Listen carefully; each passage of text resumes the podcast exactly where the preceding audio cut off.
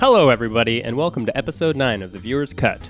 Today's episode is Composers, Scores, Themes, and More. I'm Ryan Haynes, I'll be your host today, and joining me, cue the dramatic music.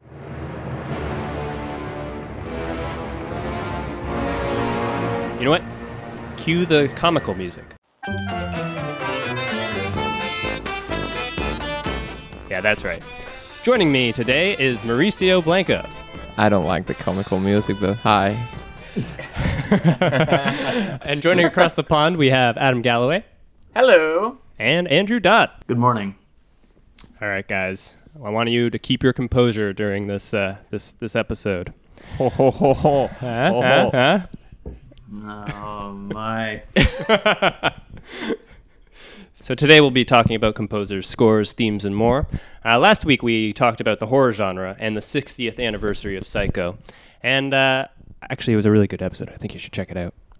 Ooh. Yeah. And uh, I know we had a lot more to say on the subject, and we didn't talk enough about Psycho. So uh, today I actually wanted to talk about um, what a score does to a movie, what it can add to a movie or a scene.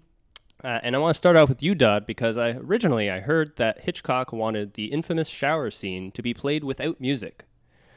Uh, do you know about this? I have heard that. Yes. Now I wasn't there, so I can't. I can't, You can't say I can't certain. verify those facts. Right. But I've heard that that's true. Yeah. I just wanted your opinion on the matter. Uh, what did that extra piece of music, the the murder, I believe it was it was called, uh, add to the scene, Spoiler alert. or yeah, or the score overall? I think that scene and the music in that scene is so iconic that it has become sort of the benchmark lesson for fil- filmmakers saying, hey, look what a score can do. And by that I mean I've seen videos, I think even in school when we were doing some film studies, like showing the shower scene without the music. Or when you buy the DVD or the Blu ray or whatever, I think they always have a bonus feature that's watch the shower scene without the music to see what it does and it i applaud if it's true i applaud hitch's attempt to be like oh it would be bold and daring to not have any music and it would have created a very different effect. And i think often um, a, a scene in a movie that's very intense will will have no score will have no music musical accompaniment and that can be really effective. However i think as history has shown um, that screeching violin music, I guess the likes of which had never quite been heard in a in a Hollywood movie before, really really makes that scene to watch the shower scene without it. It's kind of clunky. It's God forbid. I'm sorry, Hitch. Don't kill me. Um, you know, it's I think you're safe.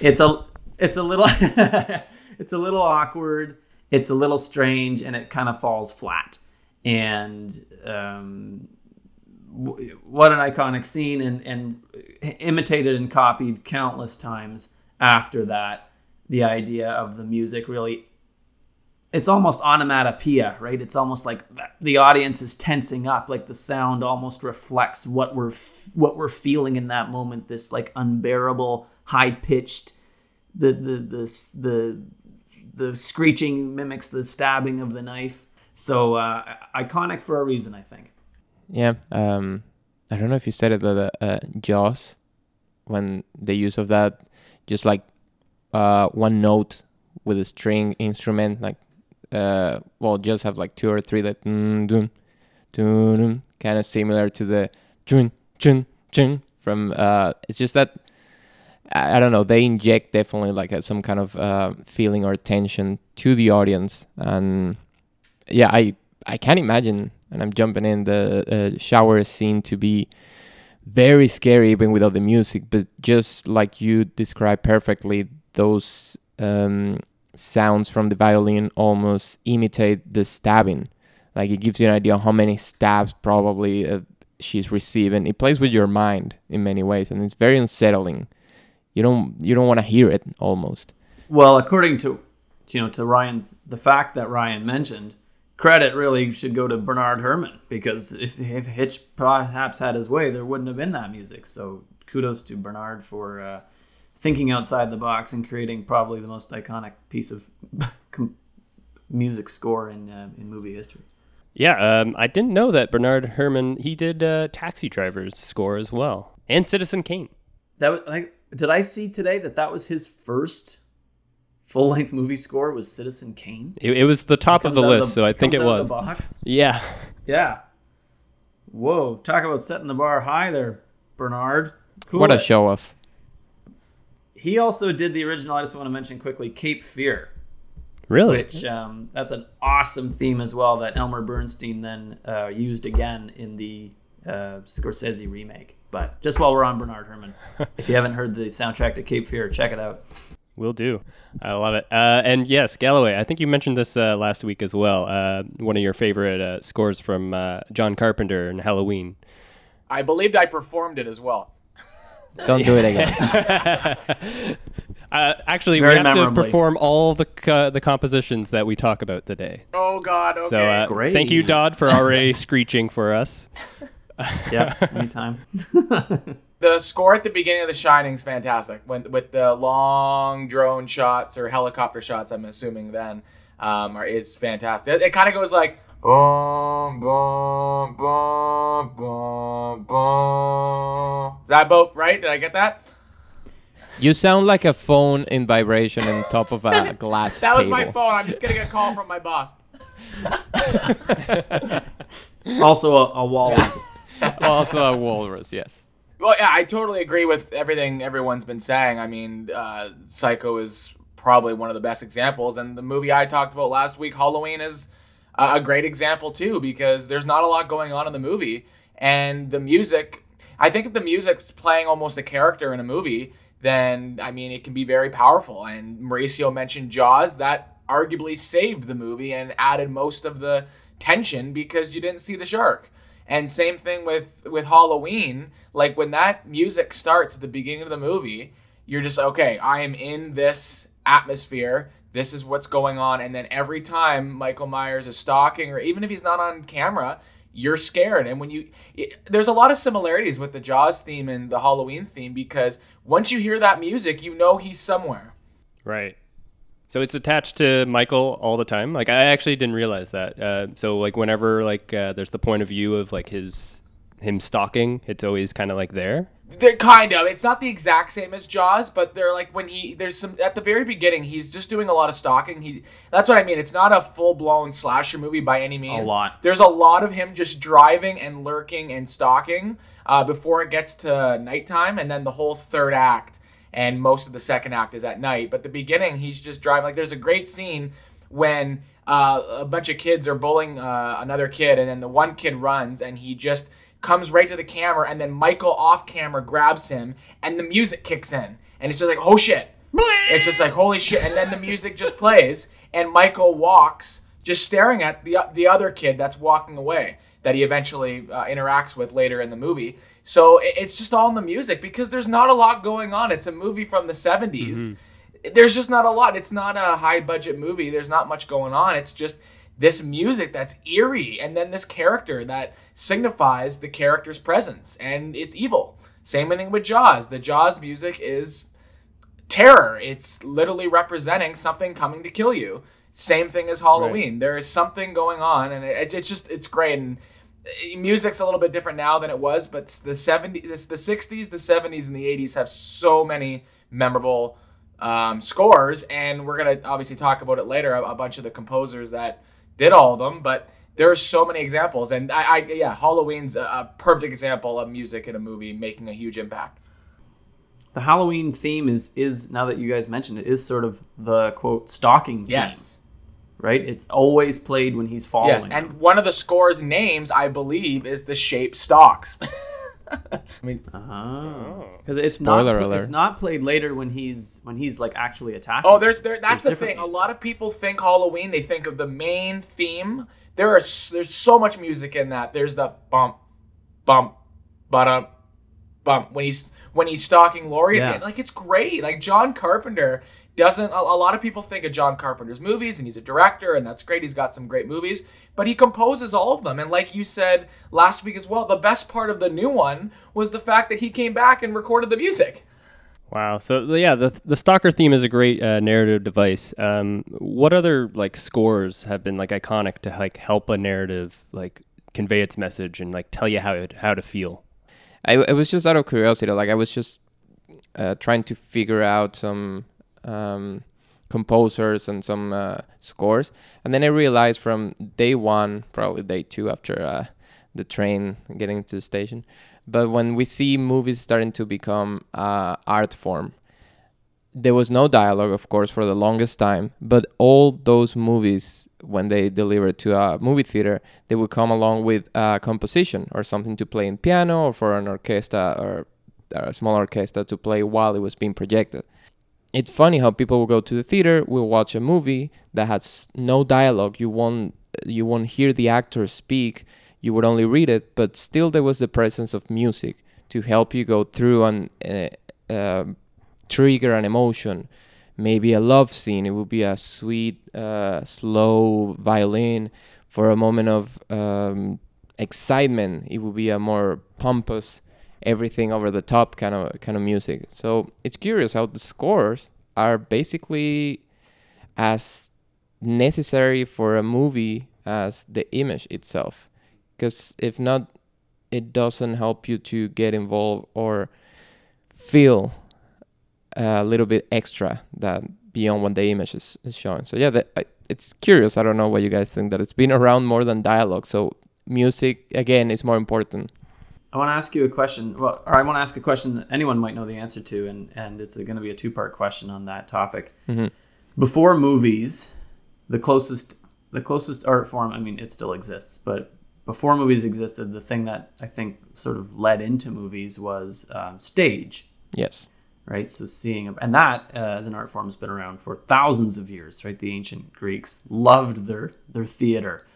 Um, does anybody know if traditionally theater plays performances Shakespeare, what have you, were these things, did they have an, an, orchestral accompaniment? Did they have music along with them? Or when you saw Shakespeare in London in 16 whatever, was it just the dialogue? Does anybody know? Um, I, I'm probably going to say something that is not fully right, but I, I have the idea that there was, they were, it was a music that was throughout the entire uh, play, but I think they will open with music like live orchestra would perform a song and then they would open the uh, the curtains and the whole thing uh, started. And back in the ancient Greek, they have like playing an harp on a side or uh, something like that. But yeah, yeah. I think I think for the Shakespeare per se, uh, they would open with music and then they would close with it. I don't think it was a permanent like a throughout the entire play. Like obviously, an opera always had the whole yeah, thing yeah, was yeah, music, and like you said, the ancient Greeks they would have had a chorus, right? They would right. have had a, a, group of people who would sort of chant or sing uh, some of the narrative at the audience. And I and I ask because.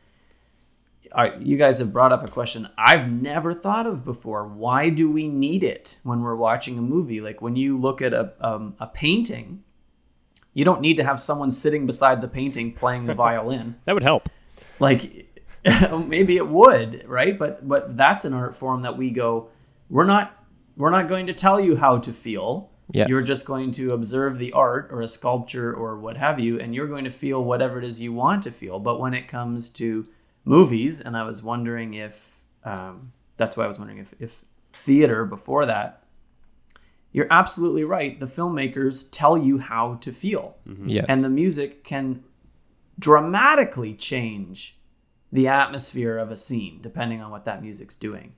So that's a great question. Why is it that audiences can't just sit and interpret what's happening on the screen? Like is is film somehow limiting that without music the audience would be like I'm not engaged, like I can't emotionally connect unless the filmmaker is saying be scared now or be happy now. Like, I wonder what would happen. Has, have you guys ever seen a movie without music at all? Castaway uh, doesn't have uh, an original score or anything for almost the entire movie. The first score kicks in right when he's leaving the island. I have to double check that, but there's no music until the end of the movie. The, the first act and the second act, there's nothing. it's all just him on the island and obviously the stuff at the beginning, which I thought was an interesting um, decision for that movie, and, and it makes sense because it's just him on the island by himself. Why do you want music playing? It's just him and his emotions and dealing with his issue. I think, if my memory serves me, I could be wrong, but I think the first music kicks in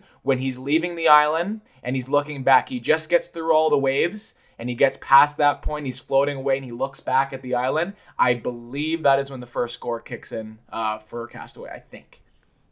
What about when he sings "Light My Fire"? It's curious. I was going to ask about Castaway, and I, I've only seen it the one time. Like, I, I'd be curious to know if you know we were able to conduct like um, what are they called? Uh, like focus groups and see, hey, audience, did multiple people interpret what was happening in different ways? Like when when Tom Hanks is on the island and there's no music, uh, do you think the scene was a triumph or do you think this was a failure? And and I'd be curious to know if without music we get a bunch of personal uh, opinions. But yeah, for something like Castaway, when there is a story being told without music, I'd be very curious to know if if um, it has different effects on people. I'm surprised more filmmakers don't do that. No music, and just let the audience interpret it. I confirm. So aside from the Russian chorus and the Elvis Presley song from the beginning, there is not a, there is not one single note of written musical score in the film until Nolan leaves the island an hour and 43 minutes into the movie. Wow. Uh, you can find on YouTube a lot of experiments that people do when they take away one piece of music and they put another one in a scene, and you can tell how the mood changed drastically. And it's not it's not film, but uh, some funny videos out there is that, for example, for some sitcoms, they take away the laugh track. that in a Yeah. way is kind of a, a score that helps people to know when to laugh for when something is emotional something is shocking and they take away those and sadly some of the jokes or moments they go from funny to a little bit like twisted or weird or they're not funny at all. And you're like wow what, what this person is saying that it was laughable before now it's very depressing. Hmm. Or it's Yeah. too real to actually laugh about it. But when you put the laugh on top you're like ha ha ha it's okay nothing bad's happening. He's actually not that depressed. And it's I like, think my oh, favorite example is the Ross being a psycho. Yes. From, From Friends. Friends. It's just Yeah, like without the laugh thinking that track, he is like he's just completely a whack uh, whack job. yeah or everything that happens to Phoebe in France is actually very depressing. Right. and it's like holy shit she's been through a lot. But there's laugh on top so let's laugh. And I of course that's more like uh right like spoon right into your mouth like be happy. But uh, it's interesting experiments that you can find online and I, I encourage people to go and give it a try because it's very peculiar very unique Just before we jump over, I just wanted to share one quick story. I, I promise won't take long. Just it, it goes along with music and triggering emotions and movies and all that. I, I promise I'll be very quick. Take your for time. it. I guess. No, just just because I did I, I did a little bit of an experiment once when I went to the movies. So we talked about it in our first episode, the re-release of Titanic. Uh, whenever it was, um, at, I, I don't remember. I didn't look it up. 2012, 13, or 14, whatever it was. I was very curious because I, I'm very um, interested in the the idea of, of music triggering emotions and making people, you know, react. And when I was in the theater, uh, spoilers for Titanic as well. Uh, Jack dies at the end. it sings Um, boat but sings. there you go I was very curious because it's it, uh, I wanted to know when people started crying, and I I, I, I believed that it was when James Horner's um, music cues in, and so when I was in the theater, at that scene was coming up, I closed my eyes. And you have the sequence when Rose wakes up. She's singing that song on her back, and then she hears the the um, the rowboat, and she turns around and she tries to wake Jack up. And for all these people, they know he's dead. Everyone knows he's gone, but no one was really crying. I was really trying to listen for the sniffles and when people started breaking down. And the scene plays out. She's trying to wake him up. She's like, Jack, Jack, there's a boat, Jack. And then right when the music starts, it just kind of comes in. I'll, I'm going to give you a little bit of taste of it, of course, because that's what I do. But you're, she's just trying to wake him up, and then all you hear is.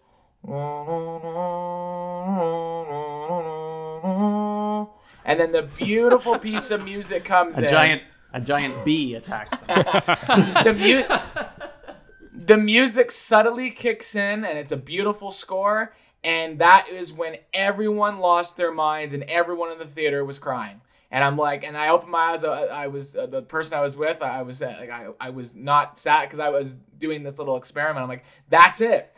Right when the music starts i've always said that's when it signifies jack is gone and he's not coming back.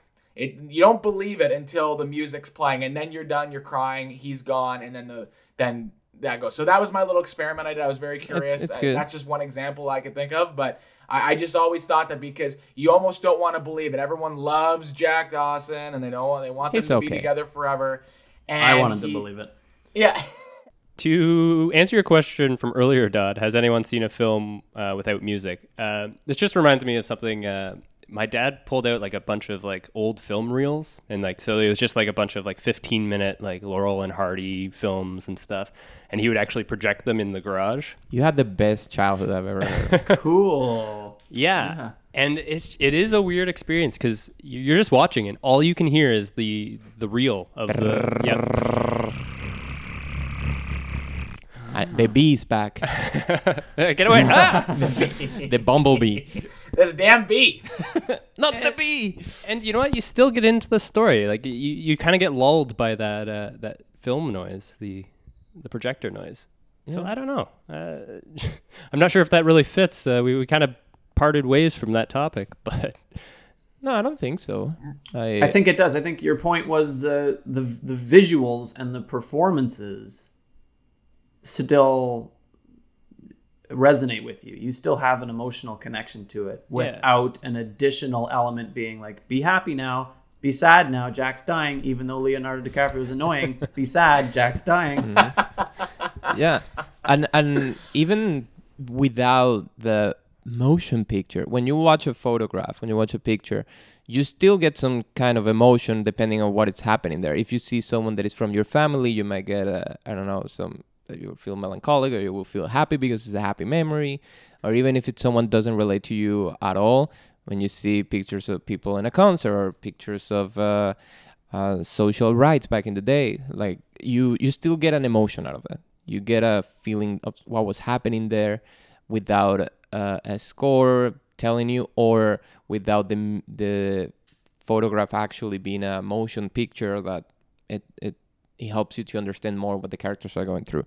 So images by itself, yes, they they say an image can say more than one thousand words.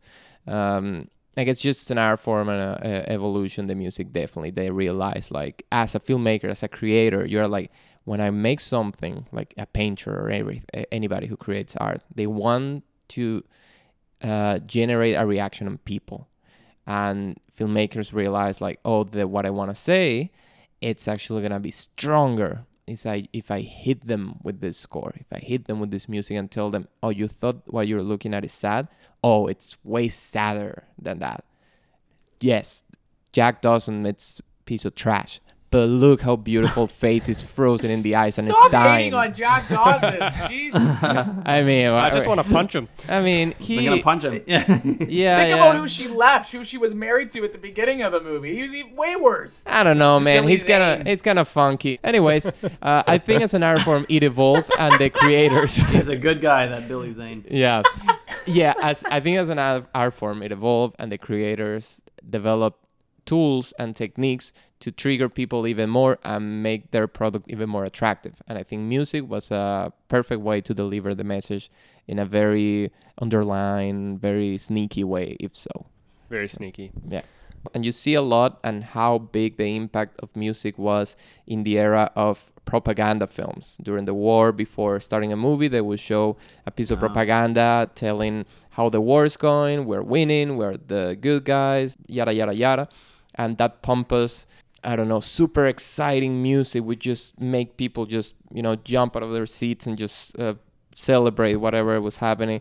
The music played a huge impact on that way. And I think the propaganda in film showed they knew that music was a big, big thing to have in consideration because it could take what looks like a bad news, like, hey, war, people are dying, to turn it into a, I don't know, an excitement, celebratory kind of thing. Like we are the winners, we are the ones on top of the world. Definitely right in your face and telling people how to feel, what to feel, and at what specific time. Well said. It's kind of annoying. It's overbearing. Very, it's very annoying. It's it's basically like it's a bully. yeah, it's like a psychiatrist. I know you very well, and he can make you do things. Uh, filmmakers are uh, psychologists, are uh, sociologists basically, and they know what it's gonna impact and how. And um, maybe they are without knowing it, but it's it's an art form to uh, manipulate people's mind or feelings. So yeah, it's annoying when you realize like, oh, they're just telling me what to feel. But at the moment when you're sitting there, you're just you just go with it. I hate music now. Yeah, I hate when Jack dies. I'm never watching a movie again. Uh, with all these uh, experiments of like watching movies uh, with your eyes closed and just kind of like listening, uh, I was just wondering, do you guys listen to movie scores outside of the movie, like uh, you know on Spotify, um and uh, why? Hundred percent yes. Hundred percent, yes. Yes. yeah, absolutely. For Uh, sure. can you actually like visualize the whole movie while you're like listening to the score, or do you like listen for other reasons? I, I I can do both. Uh, a, a major one for me. Uh, I mean, I can't really talk about you know music scores without talking about all the countless great Rocky scores in all of the movies. But exercising and working out to Rocky music is fantastic. You can visualize moments uh, in each training montage, whatever movie it might be from, and it just gets. I mean, it, talking about triggering emotion, like if you, I, I can't think of, in my personal opinion, if you want to exercise, you want to work out, you want to get pumped, you want to feel good, feel strong, there's nothing better than putting on one piece of Rocky music. I mean, whether it's the main the main theme or anything else, going the distance or all the other montage, like it's it, that just works well for me. And I know a lot of people that use it for for working out and stuff. There's there's just nothing better. So I can do both. I can put myself in my own mindset of what I'm doing, or I can visualize, you know, him running up the mountain in Rocky Four, ro- running up the steps and in the first two Rocky movies, or, whatever it might be. There's so much stuff that happens, but I, I'd say it's a little bit of both. I, and that's just the only example I can think of. But there's lots of other stuff too. I, I love musical scores. Galloway, you listen to Rocky music while you work out. Uh, do you guys like listen to music while you study? Is like movie soundtracks? Is it trying to like be a substitute uh, or like the the movie soundtrack of your life? Is that what you use it for? Yes. Mm-hmm. Absolutely. Yes, for sure. Yeah, I would say so. And I even, I have different. oh God, can't believe I'm saying this. I have different, like I associate certain movies with certain types of the year. I don't know if anyone else does that. I get it. Definitely movies for me that are like summer movies or Yeah, for sure. This, this one's a fall movie or whatever. And um, sometimes that that movie soundtrack can become like the soundtrack to that time of the year. Yes. How's that? That's weird, eh? What about that? Uh, it's a seasonal soundtrack you have. It's it's fine. I do the I do the same. I'm not gonna be listening to the soundtrack of I don't know a Christmas movie in the middle of the summer because one I'm gonna feel sad that it's not Christmas, and two I'm gonna be gonna feel out of place. It's just weird. the Home Alone score definitely defines Christmas. I, Christmas, I would yeah. never listen Yeah. to that mid July in this middle in the middle of this heat wave. I'm not going to throw on the Home Alone sc- original score by John Williams. Hey, you might get a chill. It might actually help psychologically. Oh. Yeah, Ooh. or maybe burglars will show up at my place. Who knows? Wet bandits. a new sort of spring like the soundtrack I discovered was um, I watched Doctor Zhivago. oh wow. And uh, yeah. That's one of my. thrilling. I'm just gonna. I'm Um, just gonna plug that in. That's one of my mom's favorite films. Why I don't know, but she she loved that movie. It's beautifully, beautifully shot. And uh, from that soundtrack, everybody knows uh, Laura's theme. That's the sort of uh, it was like the hit single from Dr. Zhivago. Andy Williams would sing like uh, a lyrical version of it, but there's a, a main theme that plays over the opening credits that is uh, gorgeous. It's awesome, and I um, I listened to that a lot after I watched the movie this year. It's Yeah. a great mood setter. Yeah, every time I go for a jog, I listen to Chariots of Fire, and I just do it slow motion Uh-huh. around the block, and everyone just stares at me like, "What the hell are you doing?" Yeah, he takes a that while to leave I the can't tell. house. Yeah. That's a joke. Uh, one that I used to listen to a lot, like honestly, I had on repeat. Guess what? Howard Shore, Lord of the Rings.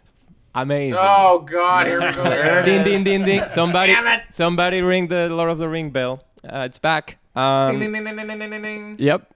And it's just it's uh, again it's a fantastic uh, movie of course and the the score has everything from the slow you know orchestra violin thing to the over the top uh, hero kind of music but also had the this dark very scary uh, scores in it. And I don't think I, I I think it had a little bit of everything. And yes it's one of those um, uh, albums if so that I can listen through from beginning to end and I'm picturing the uh the movie in my head clearly when we were at the um, when I, I brought uh, Dodd to uh, to Philly, uh, we went a couple years ago, and when we went to the steps, I gave him uh, or I think I had headphones and he didn't, and I told him I'm like you're here, you have to listen to the music and you have to run up the steps, and he did it, and like I, I've obviously done it too. Like there's nothing better than like it's so I don't even know how to describe it. It's just unbelievable when you are listening to the music and you're doing what Stallone or Rocky did and you're there the it's just it, it's amazing. And I'm glad he did it because there's nothing you know for any Rocky fan I mean that's the, that's the pinnacle is is running up the steps with the music. It- you, you feel like you're at your absolute best. You can do anything. You just run to the top of the steps. All 72 steps. Changed my life. Yeah he's Dodd's, Dodd's a different changed it. person now. He can't walk upstairs without the music. yeah. Yeah he can go th- he can go downstairs but going up is a problem. He's like a cow he can go downstairs but he can go up. Um no but it's funny that story because i had a similar situation like one of my favorite films that again that we talk about like um call me by your name there's a scene when they're walking around this european uh, city and he they find themselves almost at the end of the movie in front of a church and there's someone playing music in their car and they just start completely wasted dancing uh, oliver started dancing in front of the church with this girl. So i was in my first time in spain and i was with a couple of friends waiting for uh, to take the bus. And i turned uh, looked back and i saw this old church just hitting in a corner. Everything was dark. There was nothing uh, particular to it. But it was this old probably i don't know how many centuries old uh, church. And i just asked my friend if i could borrow his phone because i didn't have my data or anything. And i, ju- I I was a little wasted. And uh, i took his phone and i found the same piece of music they danced to uh, in uh, call me by your name in front of the old church in um, italy and i did the same but in spain and I just played the music and started dancing like a maniac in front of the church, having a, a blast. It was a, the, one of the highlights of my trip until I turn and I see my friend and his wife just staring at me like, "What in the name is happening?" But uh, it was that little moment. Someone was totally recording you, Mauricio. I hope so because I, I barely remember. Uh, There's video proof of the, of you out there. I really I really hope so. I hope people are having fun with it and bring some happiness. You Uh, were the original TikToker. I was original TikToker, yeah. Uh, and that's a nightmare to think about. But uh, yeah, just like your Rocky moment, that was my "Call Me by Your Name" moment. Uh, of just dancing in front of the the church with their soundtrack. So the soundtrack definitely I brought it with me and created an impact. So we share that kind of little moment where we let the the movie slip into our life. It's great. You can't. It's not an everyday thing. No. And like it's it's. You. ca- I think it just it shows how much music and movies mean to us. That all these moments mean something to us. Doing it. Not not a lot of people care and would do any of this stuff, but obviously it's had an impact on us, and I love it. It's great. Like it makes you feel really good. Yeah. And when I when I went into space, Oh, but that's for another episode. Dot in space. Done in space. Dot, Dot in Moonbreaker. space. Yeah. Yeah. in space. One of the main reasons we're doing today's topic for this podcast is because uh, Ennio Morricone uh, recently passed on July sixth, 2020, and uh, he was a um, he was a film composer that had an unbelievable uh, resume for uh, cinema. Uh, he was nominated for six Academy Awards and won one for The Hateful Eight. Um, and also, um, he also composed one of your favorite films, Mauricio, um, Yeah. Cinema Paradiso. Yes. So I was just hoping you could maybe talk about that film, uh, what the score may, means to it, what it's enhanced, and and then throw it over to everyone and uh, see if they have any uh, favorite uh, Morricone. Yeah. Um, like real quick, him as an uh, it's funny that him as an Italian uh, composer, like uh, some of his most famous um, scores belong to spaghetti westerns mostly. Like a lot of Clint Eastwood, you have the Good, the Bad, and the Ugly, Once Upon a Time in the West, uh, Fistful of Dollars, and then you have other stuff like Once Upon a Time in America, and more modern uh, western, which is Hateful Eight. You have things like The Thing, for Mm. example, and uh, yeah, then there is uh, Cinema Paradiso, which again I have I've, I named all my favorite films today: Lord of the Ring, uh, Call Me by Your Name, and Cinema Paradiso. That's funny. Ah, look Uh, how that worked out. Hey, It must be the music. oh, what a time to be alive. Um, but um, yes, it's definitely that the, the music in that film still has an impact uh, on me, a very deep impact. At the moment I heard about him passing, uh, immediately I don't know, I felt the the urgency to listen to the soundtrack of Cinema Paradiso, maybe to uh, uh, reassure myself of how great this music was. And at the moment I heard the this song called the Love Song, and which is the main theme of the movie, you would say, it it, it immediately made me cry. so it was just me having my morning coffee in the balcony and I just start crying like a baby because not only by the sad thought of him passing, but also because that movie does that. It makes it really hits you on the spot. And his music for that film was so meaningful and when you compare with his work from uh, the westerns that I just named, they're a little bit more like we know the famous and classic. I was gonna suggest. I wanted everyone to, to do that. well, Thank I'm not you. gonna do it because we'll learn it's a mistake. and uh, but uh, definitely, definitely, it's a it's kind of a change of, uh, on the pace. And again, in an Italian film, and he definitely took a lot of uh, influence on uh, Italian music and his his childhood, his surroundings, and uh, the music itself evolved from because the music goes. It's like the time passing in a town and the main character specifically, and even the music uh, changes, increases in instruments that jump in uh, while the character is growing up. So it's like it's more basic when he's uh, young, still like a violin and a couple other instruments jumping in. But as he grows and as things still happen, uh, it gets more pompous. It, it increases, almost like the song um, becomes more mature as the character does. So it's it's not only just the music to be present and uh, trigger your emotions, but it's also to walk you through the passing of time and walk you through the evolution of the character itself. So I think that's remarkable that he's not just composing music just to put music on top, but he's also composing music to tell the story himself. And I think he was a master on that. And uh, he has phenomenal pieces that are, some of them you can say very simple but impactful. Like uh, again, many of them in Western, and he's highly respected in uh, he, in Italy. So yeah, it's definitely one of the most special, one of the the composers for me that shows um, a lot of heart in what he does, a lot of personal. He put a lot of his personal life in it, um, in a very subtle way. It's even though some songs are pompous and very Hollywood-like, like a John Williams or Howard Shore uh, or a Danny Elfman, he makes it feel like it's somebody like you're in I don't know you're in a house in Italy and you walk in the morning into a living room and there someone's listening to the radio and that's the music they're hearing. It feels very homey, very warm, and I I, I really love that about him. And you can if you want to hear that kind of music, I definitely think Cinema Paradiso has the best example.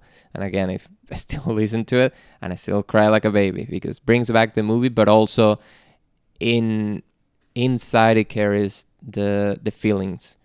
I think the music in that movie was more I don't know, it was more in your face than the script itself. And I'm not saying in your face is that's a bad way. I'm saying like most of the feelings were carried by the music that was mer- melancholic and everything that one you were seeing on screen. So I think that's that's amazing. It almost feels like he co-directed the film if so throughout the music. So Mm. Um, so yeah, uh, very sad that he passed, but he lived a fulfilling life and he did a lot for cinema. Yeah, I was just looking at his IMDb, and I know you mentioned the Thing, Mauricio, which I had no idea that he did the the score for um, the Thing, which was great. But I just pulled up one here that uh, interested me a lot. He did the score for The Untouchables in 1987, which is a Yes, beautiful correct. score. I love that movie. And he really, like, obviously, like you said, he's known for the spaghetti westerns and, and, and all that kind of stuff. But it's nice that to see that he he branched out a little bit. I was even looking; he did The Exorcist too. Um, so like it looks like he did. Yeah. I, I- again, I don't know much about him, so I don't want to speak very long. But just quickly running through his IMDb here, like he's he's touched on like every genre. 519 credits as a composer. So, uh, grazie Ennio. Molto grazie. I didn't think anyone else would mention it, but Adam, you did. And that's um, The Exorcist 2, The Heretic, which is far from a beloved movie. It, it's somewhat beloved at how bad it is. Um, but he composed the score for that. And if you want perhaps a hidden gem of a great Ennio Morricone score, check out uh, Regan's theme from The Exorcist 2. It's beautiful. I will definitely check that out. it's out. haunting and uh, it's gorgeous and it's uh, it elevates that movie to st- still not very high but it elevates it Let's talk about some other uh, great composers. Um, so every hero and every villain needs a great theme. So let's talk about. I'm not sure if this is a title, but I'm going to say he's the king of themes, uh, Mr. John Williams. Uh, Galloway. Um, we already talked about the Jaws main theme, but um, I knew we were gonna bring up John Williams, and I thought it'd actually be good. Like everyone knows all his great scores with Steven Spielberg. He's had 28 collaborations with him. We all know Jurassic Park and Indiana Jones and uh, all. I mean, E.T. Mauricio mentioned earlier. So I thought it would be kind of interesting just to name off a few outside of Steven Spielberg because there's a lot. I'm just going to quickly run through some of my favorites, and then I'm sure Andrew will have some thoughts too. But he was involved a lot in the early disaster movies. He did the Poseidon Adventure and uh, Earthquake and the Towering Inferno, which are all fantastic scores. And um, he did, um, and uh, this is probably a good segue to Mr. Dodd. Um, he did the uh, original Superman score, which is arguably his greatest score. Like it's fantastic, and he, I mean, it was in the height of you know following Jaws and Star Wars, and can you just imagine? He he, does the score for Star Wars. He wins an Academy Award. He's got five. Like the guy's ridiculous. He's uh, like almost everything he's he scores is, is fantastic, and then he follows Star Wars with the Superman score. which is unbelievable. So like I'm just going through here. Like there, there's so much stuff. He also did um, Home Alone, like I mentioned earlier, which is a fantastic original score as well.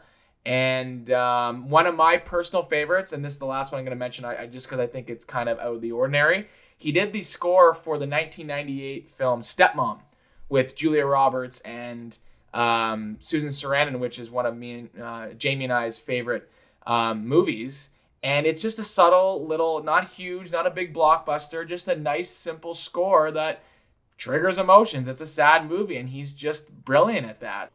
well you didn't you didn't leave much to say um, for sure as as far as themes go uh, there's lots of videos about Star Wars and about John Williams and what's interesting is that um, those iconic Star Wars themes aren't always tied to a character Um, so, for instance, they, they, they attempted to be, but they grew bigger than themselves. And none of these are my original ideas. So, if, if someone's out there listening that they made a video of, credit to you.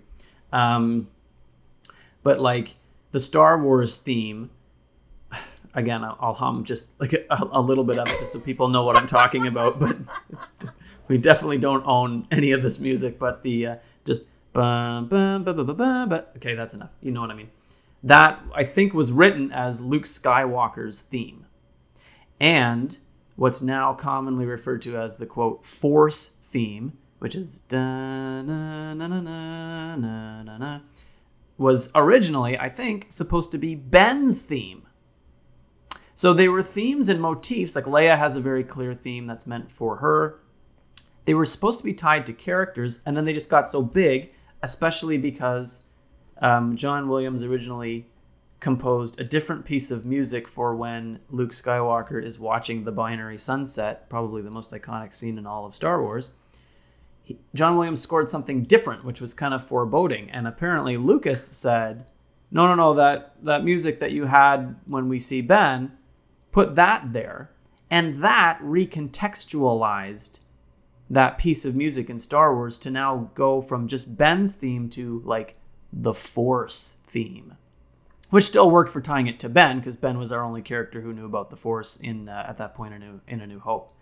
Um, so it, it's interesting how they they started being very tied to an individual, and then he had to sort of adapt these things as the movies went on to being even the Imperial March. It's not called Darth Vader's theme; it's called the Imperial March. It's supposed to be about the Empire, but we've tied it directly to Darth Vader um, to the point when spoilers, I guess, when Darth Vader dies in Return of the Jedi, we hear um, a subdued version of that music as he's dying, as if that's his theme. So, um, it's it's it's interesting when he works with characters' themes and when he just works with um, themes for something in a movie. Obviously, the Indiana Jones theme is tied directly to that character. The Superman theme tied directly to Superman himself. Yeah, I like like what Adam said. I could go on forever about John Williams, but it's it's all been said a million times. What I do want to say really quickly about John Williams, and it doesn't tie into themes. I some of my favorite stuff from his soundtracks or his scores rather aren't necessarily the main themes. So I Raiders of the Lost Ark is one of my favorite movie scores, but I don't think of da da da when I when I think of it. I think of like um, the ark's theme, you know, uh, the ark like a character gets its own theme in that movie. Or when I think of E.T., one of my other of his, uh, my favorite scores of his, there's a track early on called I think "Far From Home," and it's uh, it's just E.T. walking around the forest at the beginning, and he looks up at these really tall trees, and this absolutely heartbreaking, gorgeous music plays over that scene and talk about setting a mood like it could just be E.T. looking at trees like who cares? But it it creates such a sense of like uh, E.T.'s lost and isolated on this on this planet. He's out of his element. It plays again later when he's sick uh, when E.T.'s sick in the bathroom mauricio's favorite scene. Terrifying. yeah. It plays when the mom first sees E.T. on the on the ground and it's it's awesome so I love John Williams. I don't always love him for his most iconic stuff. The really good stuff is uh, embedded into the soundtrack. Two, you would only hear it when you're listening to the entire soundtrack. To tie back to your question earlier, Ryan, about listening to movie scores, just walk around and play the entire soundtrack, and you'll find really good stuff. Amazing.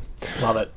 Love it. All right, well, if that's enough for John Williams, uh, let's uh, just name off some honorable mentions if you guys have anything you want to say before we wrap up. I have a huge list, and and honest to God, I just this morning sat down and started typing, and they just came. So big names, sort of classic composer names that uh, we have to mention. Bernard Herrmann, we did. Alan Silvestri, um, Elmer Bernstein uh, is fantastic. Maurice Jarre, I mentioned Dr. Zhivago earlier. Um, more obscure ones that I think are great that don't get a lot of attention are Patrick Doyle. He works with uh, Kenneth Branagh a lot. Um, Mary Shelley's Frankenstein is not a popular movie with Robert De Niro and Kenneth Branagh. The soundtrack is awesome by Patrick Doyle. Christopher Young doesn't get a lot of attention. He did like Spider Man 3, which I think is better score than the other two. He did a terrible sequel, The Fly 2. He did the score to that, but the music is gorgeous. And uh, he did Hellraiser, which is an awesome, awesome theme. Basil, I don't know how to pronounce his last name, may he rest in peace, Basil Poledouris, I think, worked with um, Paul Verhoeven a lot. He did RoboCop, uh, Conan the Barbarian. That's uh, those are great, great themes. Um, Jonny Greenwood did There Will Be Blood. That was awesome. Clint Mansell did Record Requiem for a Dream. Philip Glass is a classical composer. He does some movies too. He did Errol. He does Errol Morris documentaries. So if you guys remember the score to uh, The Thin Blue Line, Yeah. or Fog of War.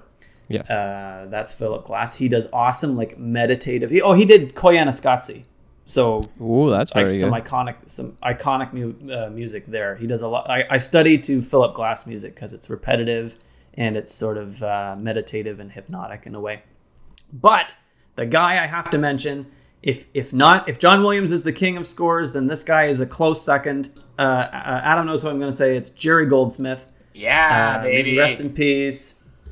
I'll just quickly name off some of his big movies: uh, The Mummy, the 1999 one, L.A. Confidential, Basic Instinct, Total Recall, the first three movies in the Rambo uh, First Blood series, Gremlins and Gremlins 2, Psycho 2, Poltergeist and Poltergeist 2, The Omen and The Omen 2, Alien, Chinatown, and my personal favorite, Star Trek the Motion Picture. That's one of my top three scores. Uh, it's great. So big shout out to Jerry Goldsmith. He's kind of forgotten, but he was like with John Williams, uh, the soundtrack of the 80s. So there you go. That's my extensive list. Whenever Dodd and I are watching uh, 80s movies where his name just pops up and we're like, oh, it's Jerry Goldsmith again. there he is. There he is. You can't get away from him. So yeah, I just have a few people I want to mention. Dodd obviously just named off a few. I'm also a big fan of Jerry Goldsmith as well. Um, I just wanted to quickly mention, uh, along with the Rocky theme for for Bill Conti, uh, the Karate Kid score is great. Bill Conti has a lot of great stuff. He also did a James Bond movie. Uh, for your eyes only, uh, and uh, I think it was the only one that he did. I haven't seen it. Uh, Dodd, is the score good? And for your eyes only. Unforgettable. No, I don't know. I don't even. I, But um, yes, one I quickly want to just touch on and list off a few movies that I really like is um, James Newton Howard. I'm a big fan of his. He's an eight time, I believe, Oscar nominee. He's had a few collaborations. He's worked with Hans Zimmer. I, I believe he did uh, with Hans Zimmer the first two Batman movies in the Nolan uh, trilogy. But just a few to name off that I love. Uh, he worked a lot with M. Night. Uh, uh, I think early, I don't know if he did all of his movies, but The Unbreakable and The Sixth Sense score are fantastic.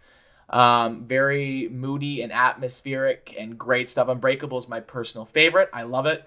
Uh, but just to keep naming off a few that he did, uh, he go. He did King Kong. Um, he did Blood Diamond, and he did Charlie Wilson's War.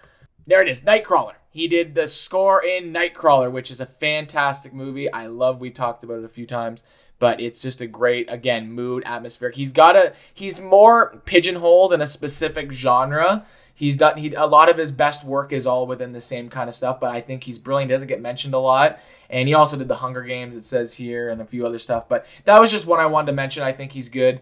Um, he's been around. He's done lots of cool stuff that I like. So just wanted to mention him. Wow. Uh, you guys had a huge list. Uh, I feel so bad because uh, you named off so many great composers, which I probably know some of their themes and and uh, and works, but I just don't know them by name, and I, I really feel bad about that. Um, and I think that's kind of how music is in films. It's kind of underlooked and not appreciated enough.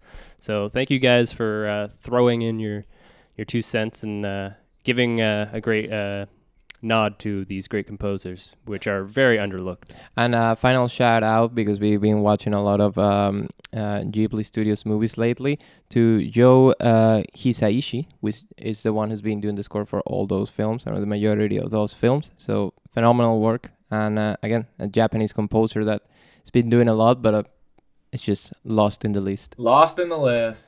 All right, gentlemen, if you don't have anything else to say, um, I think that'll be it. Uh, Mauricio, can you send us off? Yes, sir. Again, for the uh, ninth time. Uh, I'm uploading on Anchor, but also you can find us on Spotify, iTunes, and many other options. You can follow us on Facebook and Instagram, The Viewers Cut. Which musical score are we going out with today? you got you got to do Raiders, Adam. Got to do Raiders. Take it away, Adam, and ciao. Dun, dun, dun, dun, dun,